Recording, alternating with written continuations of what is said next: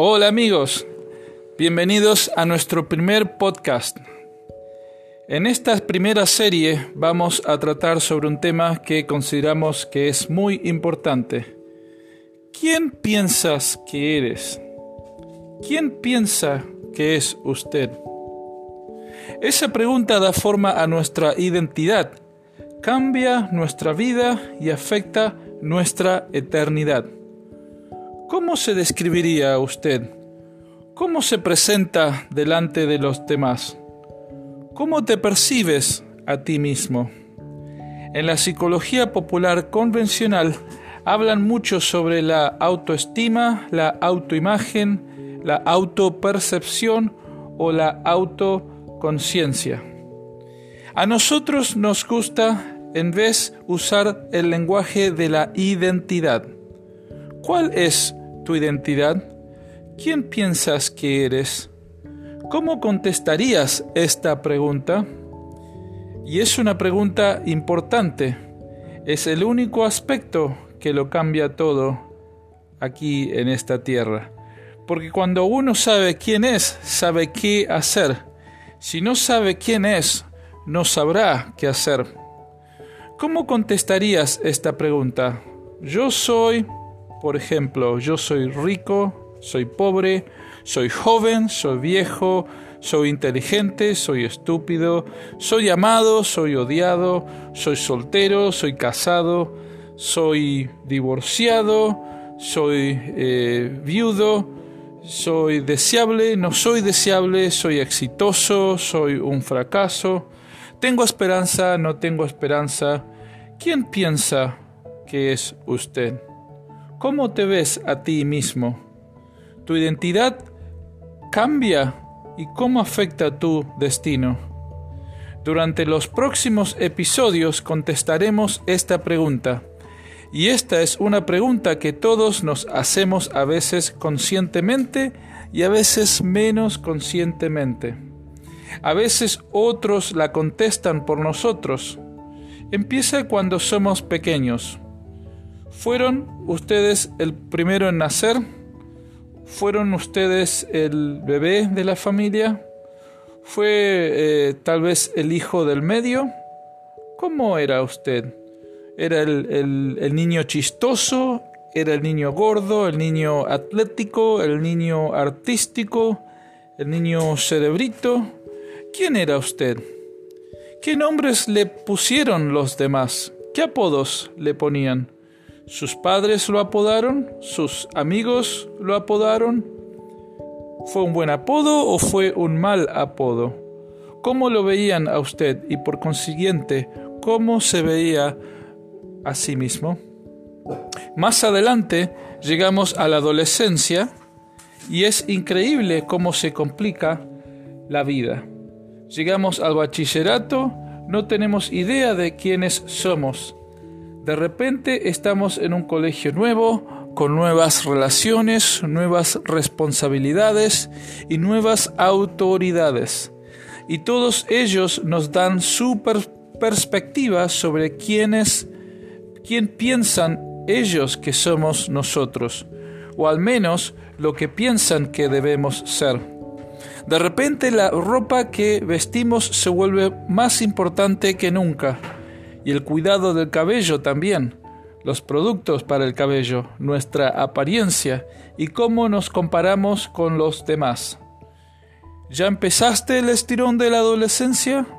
¿Estás triunfando o estás fracasando?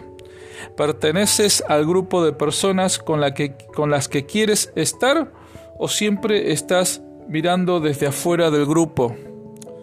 De repente llegamos a la universidad y tenemos la oportunidad de reinventarnos a nosotros mismos completamente. Nos apartamos de nuestra familia, nuestros amigos, la iglesia, la comunidad, de nuestros conocidos y podemos empezar nuevamente. O al menos eso pensamos. Después decidimos cosas sobre nuestro vestuario ¿Cómo me presentaré? Nuestro estilo de vida. ¿Iré a la iglesia o no iré a la iglesia? ¿Tomaré o no tomaré? ¿Me acostaré con cualquiera o no me acostaré con cualquiera? ¿Participaré en ciertas actividades o no participaré? ¿Qué carrera haré? ¿Qué rumbo tomaré en la vida? ¿Quién soy y quién seré? Nos graduamos y tenemos una crisis de identidad. Ahora supuestamente somos adultos.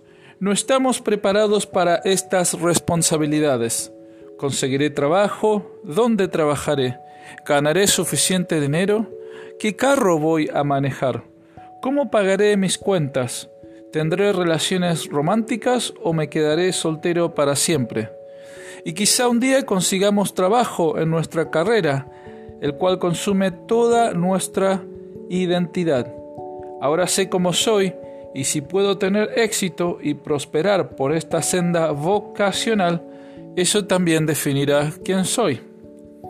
Después nos casamos y de repente tenemos un gran conflicto de identidad. Pensamos que nuestro cónyuge se casó con nosotros para ayudarnos a ser lo que queríamos ser.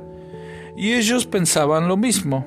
Y de repente dos personas egoístas con diferentes identidades colisionan tristemente.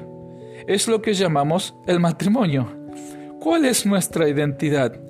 Y para las mujeres a veces esto es bastante difícil.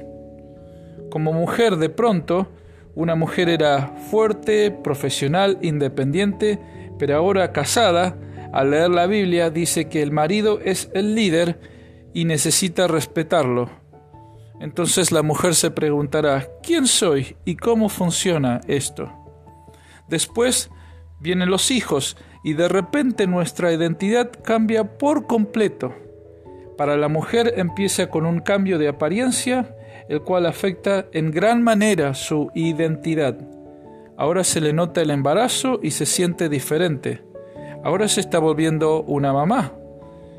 Es una identidad completamente nueva y el hombre siente el peso de esa responsabilidad, o al menos debería sentirla porque ahora es papá.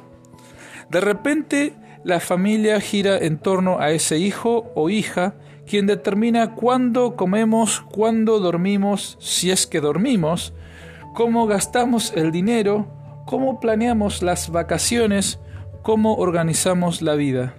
De repente los pasatiempos, las amistades, el tiempo libre, las cosas que definían quiénes éramos desaparecen o cambian o son afectadas de alguna manera. Nuestros hijos empiezan a crecer y de repente no nos necesitan como antes. Empiezan a irse de la casa y entramos en la etapa del nido vacío y de repente se trastorna nuestra identidad.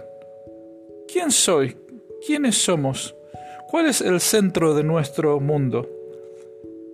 Antes tratábamos de, de conservar el matrimonio o ganar dinero o de asistir a la iglesia por amor a los niños, porque pero ahora que ellos se han ido, nos preguntamos, ¿quiénes somos y qué estamos haciendo?